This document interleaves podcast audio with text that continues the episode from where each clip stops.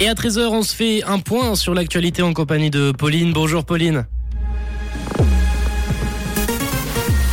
Bonjour à tous. Crédit Suisse annonce un emprunt de 50 milliards à la BNS. Le Conseil national veut renforcer les énergies renouvelables et du soleil et des nuages attendus cet après-midi.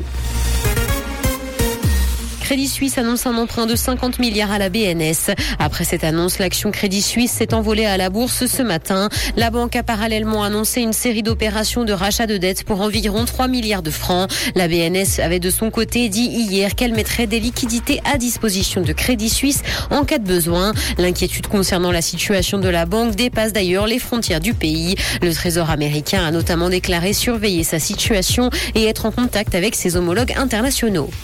Le Conseil national veut renforcer les énergies renouvelables et ce même au détriment de la nature. Le national a bouclé aujourd'hui son premier examen de la grande réforme de l'énergie au terme d'un débat fleuve. Les énergies renouvelables doivent être développées rapidement pour réduire la dépendance à l'étranger. Berne doit actuellement importer ses énergies fossiles et est donc prisonnière des fluctuations du marché.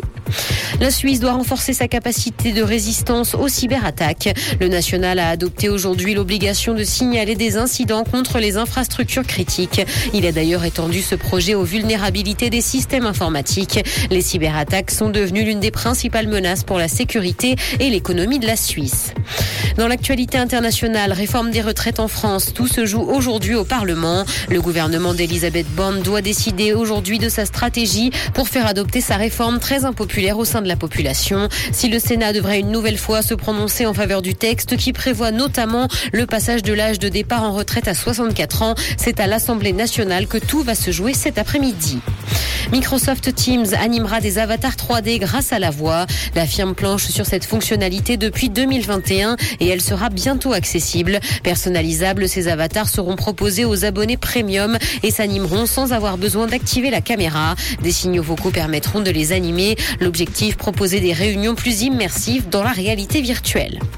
Il y aura bientôt une version horrifique du programme français LOL qui ressort. Amazon Prime Video entend surfer sur le succès de l'émission présentée par Philippe Lachaud et prépare un spin-off ainsi qu'une saison 4. Les huit comédiens qui y prendront part devront donc s'empêcher de rire comme dans la version originale mais également de crier. Le tournage commencera à l'été 2023 et cette émission spéciale sera diffusée avant la saison 4.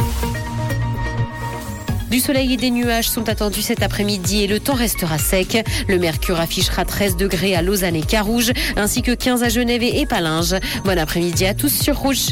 C'était la météo, c'est Rouge.